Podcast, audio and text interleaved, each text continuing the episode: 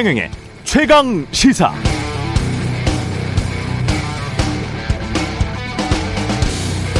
네, 지난 주말에 은행에서 퇴직하고 MPL 시장 업계에 재취업한 분을 만났는데요. 요즘 부실 채권 MPL 시장은 앞으로 다가올 호황에 대비하고 있다고 합니다.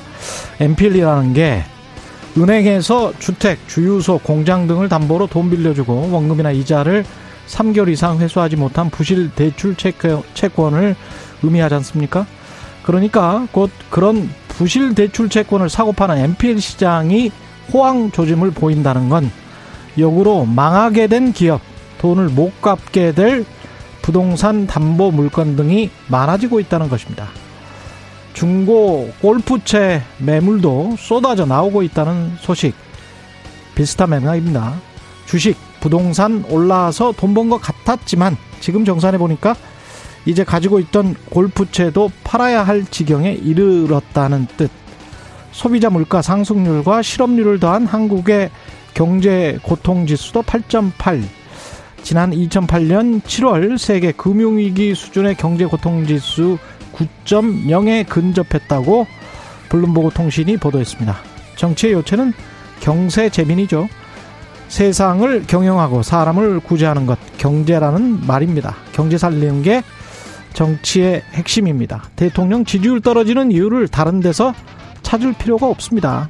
답은 뻔한데 대통령 전용기에 후원금 냈던 친한 민간인들 태우고 만취 운전에 갑질 논란이 있던 교육부 장관 임명하면서 야당 언론 공격에 고생이 많았다고 하고 고물가는 근본 대책이 없다고 하면서도 지지율 떨어지니까 국민만을 보고 가겠다라고 하는 대통령에게 국민은 호응할 수 있겠습니까? 답은 뻔합니다. 경제만 민생만 바라보시길 바랍니다. 그게 전체 국민을 바라보는 겁니다. 지금 다른 것들을 강조하는 건 자칫 정치적으로 한쪽 국민만 바라보고 가겠다는 뜻으로 읽힐 수 있습니다. 네, 안녕하십니까. 7월 11일 세상에 이익이 되는 방송 최경령의 최강시사 출발합니다. 저는 KBS 최경령 기자고요. 최경령의 최강시사 유튜브에 검색하시면 실시간 방송 보실 수 있습니다. 문자 참여는 짧은 문자 오시면 기본자 100원이 드는 샵9730 유튜브 무료 콩 어플 많은 이용 부탁드리고요. 이번 주 청취율 조사 계속 진행 중입니다. 최경령의 최강 시사로 다양한 질문, 의견 보내주신 분들 중 추첨 통해서 시원한 커피 쿠폰 보내드리겠습니다. 오늘 최강 시사 정미경 국민의힘 최고위원 연결해서 사상 초유의 당대표 징계 사태 이후 국민의힘 당 내부 수습 어떻게 진행되고 있는지 들어보고요. 박지원의 정치의 품격 시즌2 준비돼 있습니다.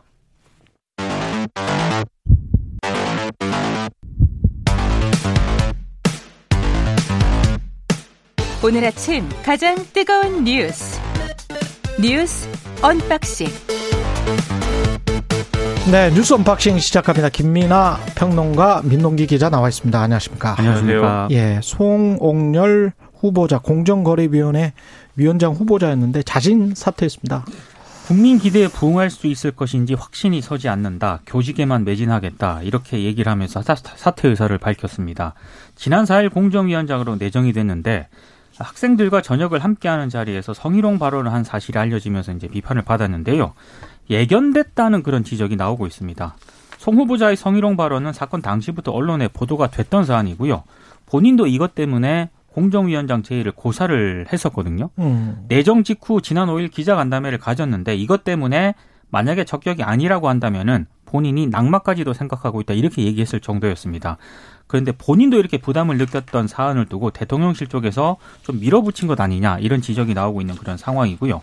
어, 대통령실 관계자는 본인 입장을 존중한다 이렇게 얘기는 했습니다만 아무래도 인사 검증에 실패했다라는 그런 비판은 피하기가 어려울 것으로 보이고요. 송 후보자 자진 사퇴로 현 정부 들어서 장관급 인사 낙마가 4명으로 늘었습니다.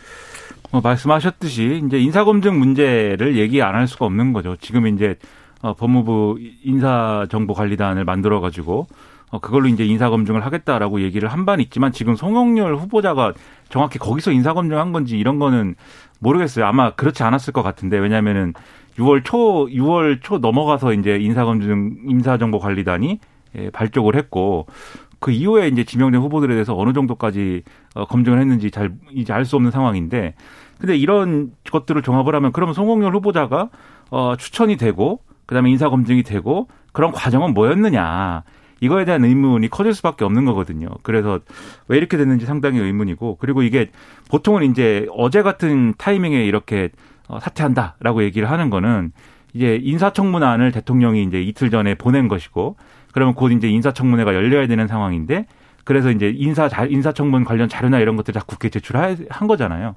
근데 그 직후에 사퇴를 한 것이기 때문에 혹시 이제 인사청문회를 통해서 추가적인 의혹이 제기될 게 있어가지고 뭐 이렇게 한 거냐 이런 의문이 음. 있을 수밖에 없는데 기자들이 물어봤습니다. 근데 그런 것도 아니라 아니다라고 얘기를 하는 거예요. 대통령실은. 그런 것 같아요. 네. 왜냐하면 기자 간담회 때 내정 직후인 5일 기자 간담회에서 낭만까지도 생각하고 있다.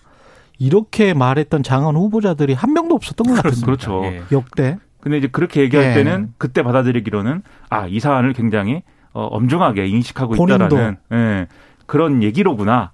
좀 이렇게 받아들였는데 그 실제로 이렇게 낙마까지 그냥 이렇게 좀 이어지기까지는 뭐뭐 뭐 예상한 바였다라고 말씀하셨지만 사실 그렇게 낙마될 거야 이렇게 본 건 아니고 인사청문회는 거치지 않을까 싶었는데 음. 그 직전에 이렇게 사퇴한 것이 여러모로 이제 인사검증에 있어서는 의문을 남길 수밖에 없는 것 같습니다. 그렇죠. 하지만 후보자 본인으로서는 저는 좀 신선하다고 느꼈던 게 그 어느 정도 철저한 자기 성찰을 하고 있는 후보자가 있구나. 그래서 이게 내정을 하고 그날 기자간담회 5일이면 그때인데 그때 낙마까지도 생각하고 있다라고 이야기를 하고 그리고 인사청문회가 뭐 시작도 안 됐고 사실은 이 문제 말고 언론이 새롭게 밝혀낸 문제는 없거든요. 그렇죠. 네. 다른 후보자들 같은 경우는 언론이 새롭게 밝혀낸 문제들이 굉장히 많았었고 그럼에도 불구하고 임명 강행이 된 사람도 있고 뭐 제대로 사과를 안 한 사람들도 있거든요. 근데 본인이 스스로 이것 때문에 아마 낙마까지도 생각하고 있다라고 하다가 계속 고심을 하고 한 일주일 뒤에 지금 사퇴를 한 거 아니에요. 그러면 후보자 본인의 자기 성찰이라는 것 그리고 이게 단 한 번의 실수인지 뭐 어떤 건지는 모르겠습니다만은 그럼에도 불구하고 좀 신선하다고 느껴집니다. 근데 네. 다만 좀 이해가 안 되는 부분은 음. 본인이 이렇게 부담을 느끼고 고사까지 했을 정도면 그렇죠. 대통령실에서 굳이 이렇게 강하게 밀어붙였던 이유가 뭘까? 그러니까 내정을 했을 때 사실 그걸 이야기를 했을 거란 말이죠. 그렇죠. 2014년에 보도까지 됐었다. 네. 그리고 그거 찾아봐라. 그러면 그리고 그것 때문에 아마 안 될 거니까 언론이 안 좋아할 거니까 여론이 힘들어서 나는 안 하는 게 좋겠다 이런 말을 분명히 했을 만한 분, 분이네요 보니까 했다는 보도도 있었습니다. 예, 네. 예. 그러니까 그런 상황이었으면 굳이 무리하게 밀어붙일 필요가 있을까 싶어요. 그렇죠. 예. 그러니까 원래 이제 공정거래위원장으로 거론된 인사는 다른 이제 아, 검사 출신의 인사였는데 그 여러모로 검사 편중 인사다 뭐 이런 얘기 나오다 보니까 사법연수원 동기이긴 한데 상법 분야의 권위자인 분으로 다시 이렇게 인사를 또 정리하고 이런 과정이 지금 말씀하신 대로 그런 부담들이 있다 보니까 좀 대통령실이 무리하게 밀어붙인 그런 측면도 분명히 존재하는 것 같습니다. 그런데 그렇기 때문에 또 더더욱 인사검증에 대한 어떤 시스템이나 이런 것들 얘기 안 할 수 없는 것이죠. 예. 1번 참의원 선거에서는 자민당이 압승한 것으로 네. 예. NHK 출구조사를 비롯한 언론들의 보도를 종합을 해보면 자민당을 비롯한 이른바 개헌 세력이 개헌 발의선인 전체 3분의 2 의석을 유지할 것으로 일단 전망이 되고 있습니다. 아, 집권 여당이 참의원 전체 의석 248석 가운데 최대 153석을 확보해서 과반을 유지할 거라는 게 NHK 등을 비롯한 일본 언론들의 전망이고요. 어, 당초 이번 선거는 이 기시다 정권에 대한 중간 평가 성격이 굉장히 강했는데 음. 어, 다 아시겠지만 아베 전 총리가 이제 피격해서 사망함으로써 상당히 좀 이 영향을 많이 받은 것으로 보이고요. 원래 자민당이 이번 선거에서 헌법 구조의 자위대를 명기하는 헌법 개정 그리고 방위비 이입 두배 증액 그리고 적 기지 공격 능력 보유 상당히 외교안보 정책을 최우선으로 내세웠거든요. 어, 그래서 아마 개헌 지지 세력이 3분의 2 이상 의석을 유지를 할 수 있게 됐기 때문에 헌법 개정이라든가 방위비 증액 추진 등에 힘이 실릴 것으로 보입니다. 다만 한 가지 변수는 어, 개헌의 세부 내용에 대해서는 이른바 개헌 세력 내부에서도 어, 상당히 좀 이견이 있기 때문에 음. 당장 개헌 절차가 시작될 가능성은 높지 않다는 그런 전망도 있습니다. 열린 여당 내에서도 뭐 개헌이라든가 방위력 강화가 필요하다 이런 부분에 대해서는 전반적으로 공감대를 형성을 하고 있지만 흔히 말해서 이제 공명당 같은 경우만 하더라도요. 평화를 정당의 기본 방침으로 일단 내걸고 있거든요. 예. 그래서 아마 평화헌법 구조 개정까지 가기에는 상당히 좀 이런저런 절차들이 많을 것으로 전망이 되고 있습니다. 다만 이제 우리 입장에서는 한일 관계 개선이라는 어떤 그런 부분들이 있지 않겠습니까? 어, 그래서 당분간 일본 내 기류가 아베 추모 정국으로 흐를 가능성이 높기 때문에 기시다 총리로서도 아마 이런 분위기를 염두에 둘 수밖에 없거든요. 그래서 한일 관계 개선에 상당히 여지를 두기는 어려울 것으로 일단 전망이 되고 있습니다. 크게 두 가지의 현상이 있을 것 같아요. 첫 번째는 어 아베 신조 전 총리가 비극적으로 사망을 했기 때문에 거기에 대한 추모 열기나 이런 것들이 분명히 있습니다. 그리고 그게 그렇지 않아도 어 우크라이나 사태 이후에 방위력 강화라든가 그다음에 또 뭐 심지어 이제 기시다 총리는 한미일 정상회의에서 어, 이 한일 간의 어떤 공동 군사훈련 이런 것의 필요성도 얘기를 했잖아요. 예. 그런 것들을 이제 근본으로 하는 그런 것들을 지지하는 국민들의 여론이 커져 있던 게 사실인데 이번 사건을 통해서 거기에 더 이제 좀 여론이 커질 가능성이 있는 거죠. 단기적으로 볼 때.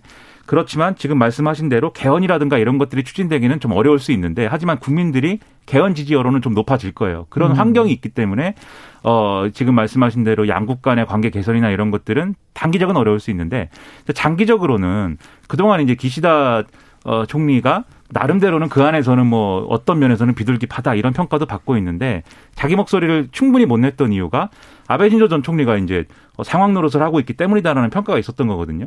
근데 이제 어쨌든 사망을 했기 때문에 그 아베 신조 전 총리가 이끄는 파벌이 있습니다. 아베파가 앞으로 어떻게 될 거냐에 대해서는 의견들이 갈리고 있고 힘이 장기적으로는 약화될 수밖에 없다. 구심이 없기 때문에 그렇게 보면은 어 장기적으로 보면은 이 어 그래도 한일 관계 개선이라든가 이런 것들의 기회가 없어진 건 아니다. 이렇게도 음. 분석을 하거든요. 예. 그런 점이 있다 보니까 아무래도 또 우리 입장에서는 이걸 기회 뭐 기회로 삼는다라는 표현은 적절하지 않겠지만 어쨌든 이런 상황에서는 한일 관계 개선에 대한 노력을 또 충분히 보여주는 것이 목, 어, 보여주는 필요도 있다고 생각을 하는 것 같아요. 그래서 아베 신조 전 총리의 어 이제 이 어, 대사관이나 이런 데서 이제 아베 신조 전 총리의 조문이 가능하게 하는 어, 그러한 이제 장소를 아마 국내에 설치를 하는 것이고 거기에 이제 조문을 간다라는 건데 대통령하고 음. 어, 그다음에 어, 한덕수 국무총리 등은 이제 방일단을 꾸려서 간다는 건데 이게 여러모로 아베 신조 전 총리에 대한 국민적인 평가는 갈릴 수도 있겠지만 어쨌든 이제 또 돌이라는 것도 있지 않습니까? 그런 점에서 좀 봐야 될 필요도 있는 것 같고 여러모로 좀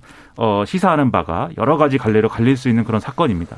예, 죽음 앞이니까요. 뭐 그런 것들 인간적인 뭐 예의랄지 외교상에서 우리가 뭐 지켜야 될 품격이나 이런 것들은 충분히 지켜야 된다라고 그렇죠. 보고요. 네. 이영채 교수와 이따 전화 통화를 하면서 일본 앞으로의 전국은 어떻게 될지 좀 이야기를 나눠보겠습니다.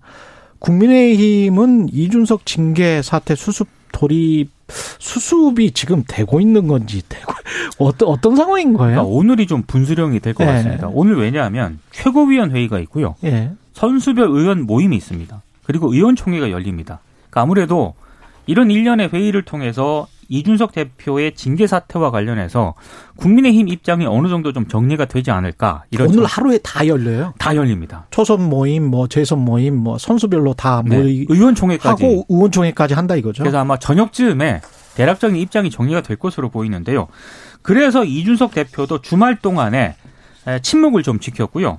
어, 주말 내내 측근이라든가 정치권 인사들의 조언을 들으면서 심사숙고한 것으로 일단 보입니다. 왜냐하면 괜히 무리하게 또 발언 등을 했다가 그렇죠. 오늘 이렇게 열려 있는 이 회의 일정에 영향을 줄 수도 있기 때문에 그렇죠. 상당히 정중동 행보를 보이고 있는데요. 일단은 외형적으로는 그 당 중진들이 있지 않습니까? 음. 이준석 대표에게 SNS를 통해서 충고를 하는 그런 상황입니다. 아, 사선의 김기현 의원 같은 경우에는 오늘만 날이 아니다. 선당 후사 각오로 국민과 당을 먼저 생각할 테다. 이렇게 얘기를 했고 홍준표 대구시장 같은 경우에는요. 좀 더 성숙해져서 돌아오라. 세월 참 많이 남았다. 이렇게 얘기를 했습니다. 그리고 나경원 전 의원 같은 경우에도 억울한 점이 있다면 당원권 정지 기간에 이를 풀어내는 것에 집중을 하고 세 사람 다 6개월을 인정해라 이거 그렇습니다. 예. 일단 윤리위 결정을 존중하는 게 본인의 미래를 지키는 길이다. 이렇게 얘기를 하고 음. 있습니다. 아, 만약에 이제 오늘 최고위를 시작으로 선수별 의원 모의 의원총회가 일제히 예정이 되어 있는데 이준석 대표 사퇴 시기에 따라서 아마 차기 당권 현배까지 결정이 날 수도 있기 때문에 오늘 회의가 상당히 경론이 예상이 되고 있습니다. 그러니까 지금 쟁점이 이런 거예요. 지금 6개월 정지 중징계가 나온 거에 대해서 당권 정지 6개월이 나온 거에 대해서 어, 당권 정지 6개월이 나왔는데 그럼 6개월 후에 이준석 대표가 1차적으로 돌아올 수 있는 거냐. 거냐. 그렇죠. 네, 네. 형식적으로 돌아올 음. 수 있는 거냐에 대해서는 일단 권성동 원내대표가 돌아올 수 있다에 가까운 지금 해석을 한 거지 않습니까? 네. 그렇죠. 지금 본인이 권한 대행 하다가 그다음에 복귀하고 그렇죠. 그다음에 내년 6월에 그렇죠.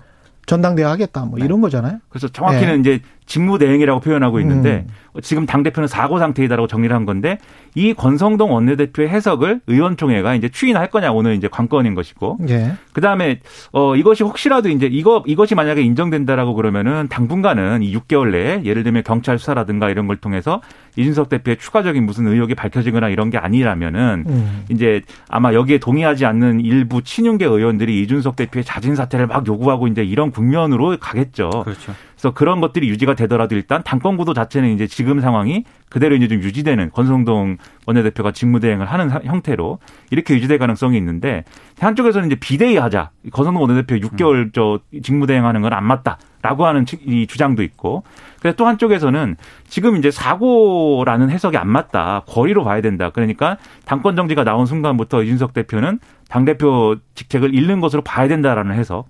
그리고 음.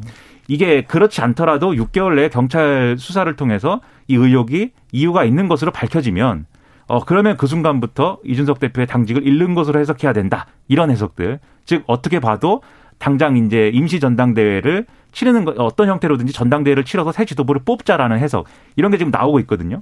의원 쪽에서 얼마나 공감 얻을 것이냐. 음. 그리고 만약에 이제 그런 것들이 공감 얻을 경우에 그러면 6개월 1년짜리 대표를 뽑는 거냐, 2년짜리 대표를 뽑는 거냐. 에 대해서 여기 이게 또 쟁점이 형성될 가능성들이 있는데 그런 것들이 쟁점이 지금 쭉 말씀드렸지만 여러 쟁점들이 있는 거고 각 당권자별의 이해관계가 막 갈릴 거 아닙니까 이걸 통, 통틀어서 게다가 이준석 당 대표는 그 결정에 어떻게 그렇죠. 승복을 그렇죠. 안할 수도 있거든요. 네. 그렇죠. 네. 우리 KBS 라디오 인터뷰 할 때까지만 음. 해도 음. 전면전 분위기였지 않습니까? 그렇죠. 권성동 원내대표가 상황 정리를 하면서 좀 이렇게 목소리가 없어진 거지만 음. 그런 것들을 종합적으로 정리를 해야 되기 때문에 오늘 하루 종일 그래서 회의를 할 수밖에 없는 거예요. 국민의힘에서는 이걸 다 조율해야 되지 않습니까? 예. 복잡한 상황입니다. 그리고 갑자기 2030 당원들 좀 더 많이 가입해 달라 이렇게 했던 메시지도 당 대표 선거를 다시 하게 되면 다시 나오겠다는 그렇죠. 뜻으로 해석이 되거든요. 그거는 네, 결국. 그럴 수도 있고 음. 이게 어쨌든 당내에서 목소리를 내달라라고 얘기는 하고 있습니다만 이준석 대표가 예를 들면 전당대회가 1년 후에라도 있는 경우에 만약에 이제 1년 후에라도 전당대회를 치르게 되면 거기에 대해서는 총선 공천권을 가는 대표가 선출되지 않습니까? 그렇죠. 그런데 거기서 만약에 이 국면으로 가면 쟁점이 이준석 대표의 징계 문제를 공천이 어떻게 반영할 거냐 뭐 이런 쟁점도 발생할 수가 있어요. 그러면 그때 이준석 대표에게 우호적인 대표가 나오는 게 훨씬 좋거든요. 어쨌든 음. 이준석 대표는 그렇습니다. 노원에서 네. 하고 싶다는 거잖아요. 음. 국회의원을 음. 그런 것까지 고려한 움직임이다라고 볼 수 있고 그렇게 따지면 이준석 대표 입장에서는 6개월의 징계를 스스로 인정하고 뭐 법적 대응이나 이런 걸 하지 않더라도 그 이후 상황 어떻게 정리할 거냐에 대해서 당내에서 나름대로의 긴 줄다리기에 지금 들어가 있는 상황이라는 거죠. 명분이냐 실리 챙기기냐 뭐 이런 계산도 충분히 가능할 것 같습니다. 그렇죠. 예. 이재명 의원은 광주에 갔습니다. 이재명과 위로 걸음이라는 행, 이름의 행사를 진행을 했거든요. 근데 아무래도 이 당 대표 출마 선언이 임박한 시기이기 때문에 어, 사전 어떤 그런 준비 작업이라는 게 언론들의 대략적인 해석입니다. 근데 어제 이제 이 행사를 진행을 하면서 뭐 광주 전남 지역 여러분들이 대선 결과를 보고 뭐 집단 우울증에 빠졌다는 말씀을 많이 들었다. 그래서 본인이 더 이상 울지 않아도 되는 그런 세상을 만들겠다 이렇게 얘기를 하면서 아무래도 일부 지지자 가운데 민주당 안에 뭐 수박들을 깨부수자 이런 발언을 한 시민들이 있었나 봅니다. 음. 근데 이 발언을 듣고 이재명 의원이 험한 표현을 좀 하지 말아달라. 억압보단 설득으로 같이 갈 길을 찾아보면 좋겠다. 이렇게 얘기를 해서 어, 일부 언론들이 또 이 부분을 좀 주목을 하기도 했는데요. 어, 이재명 의원이 SNS에서 당원 가입을 독려하는 이른바 밭가리 활동에 좀 주력을 하고 있습니다. 뭐 몇 명을 뭐 당원 가입을 이끌어냈다 이런 거를 이제 주로 쓰고 있는데요. 당원 가입 실적을 올린, 올린 또 지지자들에게는 뭐 잘했다라는 그런 글을 남기고도 있는데 아무래도 17일 전당대 후보 등록 시점에 맞춰서 출마를 선언할 것으로 보이는데 여러 가지로 좀 의미 있는 행보를 좀 보이고 있는 것 같습니다. 그러니까 이, 이 지금 이제 더불어민주당에서 전당대회나 이런 걸 당내 선거를 하면 큰 축이 두 개지 않습니까? 하나가 이제 권리당원이고 하나가 호남 지역인데 지난번에 지방선거 할 때 호남 특히 이제 광주에서 투표율이 굉장히 낮게 나왔잖아요. 예. 그런 것들에 대해서 밖에서 그렇죠. 보는 것보다도 민주당 내에서 훨씬 더 심각하게 지금 받아들이는 것 같아요. 음. 그래서 지난번에 이제 최고위원 선출과 관련돼서 권역별 이제 투표를 도입해가지고 해당 권역에 출마한 최고위원에게 한 표는 주도록 하자라는 좀 제가 볼 때는 좀 이상한 그런 선거제도를 이제 도입하자는 논의가 나온 것도 사실은 충분히 호남 출신 또는 호남에 가까운 어떤 최고위원이 어, 지도부에 입성할 수 있도록 하는 방안을 열어줘야 되는 거 아니냐라는 어떤 이제 의도도 있었던 걸로 이제 해석이 되는데 음. 그런 것까지 고려를 해보면 만약에 호남의 지지가 상당히 떨어져 있는 상황에서 앞으로 이제 여러 어, 이 문제 때문에 수도권에서의 지지까지 위축이 되면 완전히 조직적인 기반이 없어지니까 이런 것들을 탈출할 수 있는 통로로도 이번 전당대회가 좀 어, 효력이 있어야 되는 거죠. 음. 그래서 이제 호남에 대한 접근이나 이런 것들을 좀 과감하게 지금 하려는 건데 그런데 그게 예를 들면 호남 지역의 여론이라는 게 앞으로 호남을 잘 대해주겠습니다. 뭐 이런 걸로 이제 다 이 수습이 되는 거냐? 아니요. 그렇지 않죠. 그렇지 뭔가 않습니다. 예. 앞으로 당이 뭔가 잘할 수 있고 신뢰를 회복할 수 있다. 이거 메시지로 사실 접근할 필요가 있는데 아직까지 그런 메시지는 음. 이, 이 더불어민주당의 전당대회에서는 중요하게 다뤄지지 않는 것 같아서 여러모로 좀 아쉬운 부분이 있습니다. 한국 이 지금 코로나 재유행될 것 같아서 그 변이 바이러스 때문에 그렇고 한국뿐만이 아니고 전 세계적으로 다 이런 것 같습니다. 변이 바이러스 원래 때문에. 주말 동안에는요. 예. 확진자 수가 좀 줄어드는 추세였거든요. 음. 근데 지금 만 명, 만 이천 명 이렇게 지금 나와가지고 예. 2만 명이 넘었습니다. 2만 명이 네. 넘었어요. 하루에 확진자가. 하루에. 예. 그래서 뭐 지금 일부 전문가들 얘기긴 합니다만 이런 추세대로라면은 다음 달 같은 경우에는 뭐 10만 명 이상이 나올 수도 있다. 음. 이런 우려를 하고 있는 상황입니다, 지금. 예. 그러니까 자유행이 시작이 되면은 그동안 이제 수리 모델링이나 이런 걸 통해서 좀 예상한 숫자가 있지 않습니까? 그렇죠. 20만 명 이야기도 있더라고요. 그렇죠. 8월에. 이게 처음에는 네. 16만 명 정도 될 것이다라고 했다가 이게 20만 명까지 나올 수 있다 얘기 나오는데 중요한 건 이 숫자도 중요하지만 음. 시점이 빨라졌다. 애초에 예상한 것보다 지금 이제 확진자 수가 올라가는 그런 규모나 이런 것들을 볼 때 그런 점 상당히 우려가 되는데 지금 크게 나누면 크게 나누면 이제 두 가지 요인인 것 같아요. 세 가지 요인인 것 같아요. 첫 번째는 이제 그동안 예를 들면 우리가 백신 접종을 받고 이런 게 면역력이 영원히 이어지는 게 아니기 때문에 그렇죠. 지금 백신 접종을 우리가 전 국민 대상으로 한 이후에 음. 면역력이 좀 일부 상실된 측면이 있다라는 점 그리고 계절적 요인 때문에 여름철이어서 이동량도 많아지고 또 실내 활동이 늘어나면서 소위 말하는 산밀 환경에서의 활동이 늘어났다는 점. 그렇죠. 그리고 세 번째는 무엇보다도 이게 이게 중요한데 BA4, BA5 특히 BA5라는 변이가 이제 우세종으로 넘어가는 과정인데 그렇더라고요. 네, 이 BA5가 이 며, 이른바 면역 회피력이 높다는 거지 않습니까? 음. 거의 이제 우리가 이 기존의 이제 백신으로 막을 수 있는 면역의 효과는 3분의 1이 된다는 건데 음. 그런 것들을 고려할 때 추가로 그러면은 뭐 백신 접종을 하는 것인지 또는 이제 추가로 어떤 방역 대책이 나오는 것인지가 어어이 조만간 이제 발표가 된다고 하니까 음. 이것이 어떤 내용이 될지 상당히 지금 관건인 것이죠. 지난 금요일에 정진석 교수께서는 그런 이야기 하시더라고요. 그러니까 한 10월쯤에 미국에서 BA5까지 뭐 막을 수 있는 네. 그런 백신을 만드는데 그 전에 또 한 번 맞고 그때 10월에 맞고 뭐 이거는 너무 시간이 바트하니까요. 그래서 그때 빨리 구해서 빨리 맞는 게 10월에 빨리 맞는 게 가장 효과적이지 않을까 그렇게 본다고 하는데 그러면 그 동안에 좀 환자 수가 덜 나오는 것 그리고 병실이나 이런 것들을 충분히 확보하는 것 그 전략으로 갈 수밖에 없지 않을까요? 그렇죠. 그래서 아마도 예. 4차 접종은 지금 음. 이제 60세 이상이 대상인 거에서 50세, 50세, 이상으로 좀 바꾸고 그렇죠. 적극 네. 권고층은 80대에 대해서 음. 적극 권고를 하는 층을 늘리는 걸로 네. 얘기를 하는 모양인데 결과적으로는 그때까지는 말씀하신 대로 음. BA5에 대한 대응 백신을 우리가 들어올 때까지는 결국 우리 마스크를 잘 쓰고 또 손을 잘 씻어야 된다. 이 얘기를 또 하는 수밖에 없는 것 같아요. 네. 방역은 항상 네. 열심히 해야 되는 거고요. 예. 네. 그렇습니다. 뉴스 unboxing 민동기 기자 김민아 평론가였습니다. 고맙습니다. 고맙습니다. KBS 라디오 최경영의 최강시사 듣고 계신 지금 시각 7시 44분입니다.